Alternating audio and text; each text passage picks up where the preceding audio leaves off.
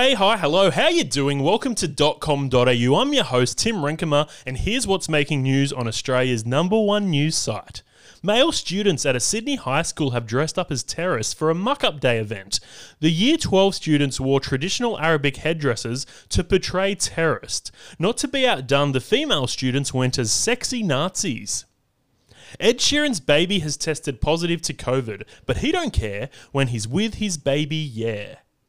Experts have weighed in on the Alec Baldwin shooting, saying the onset death of a cinematographer was avoidable and Baldwin is not blameless. I'm no expert, but on a film set, I thought the cinematographer took the shot.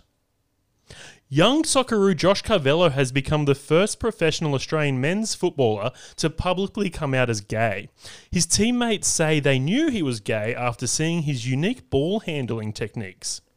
Hannah Gadsby fans have hit out at Dave Chappelle after he sledged the Australian comedian. Hannah Gadsby and Dave Chappelle have a lot in common. They're both minorities, they're both comedians, and they both have comedy specials that aren't funny. Royal staff members have leaked what is to happen when the Queen dies. When the Queen passes away, her maid will alert other royal staff via phone and say London Bridge has fallen down. And then they have until 11am the next day to swear Prince Charles in as king. The official name of this plan is Operation Oh No, Not This Guy. And now you're all up to date. This has been .com.au. I'm Tim Rankema. Have a good one. Bye.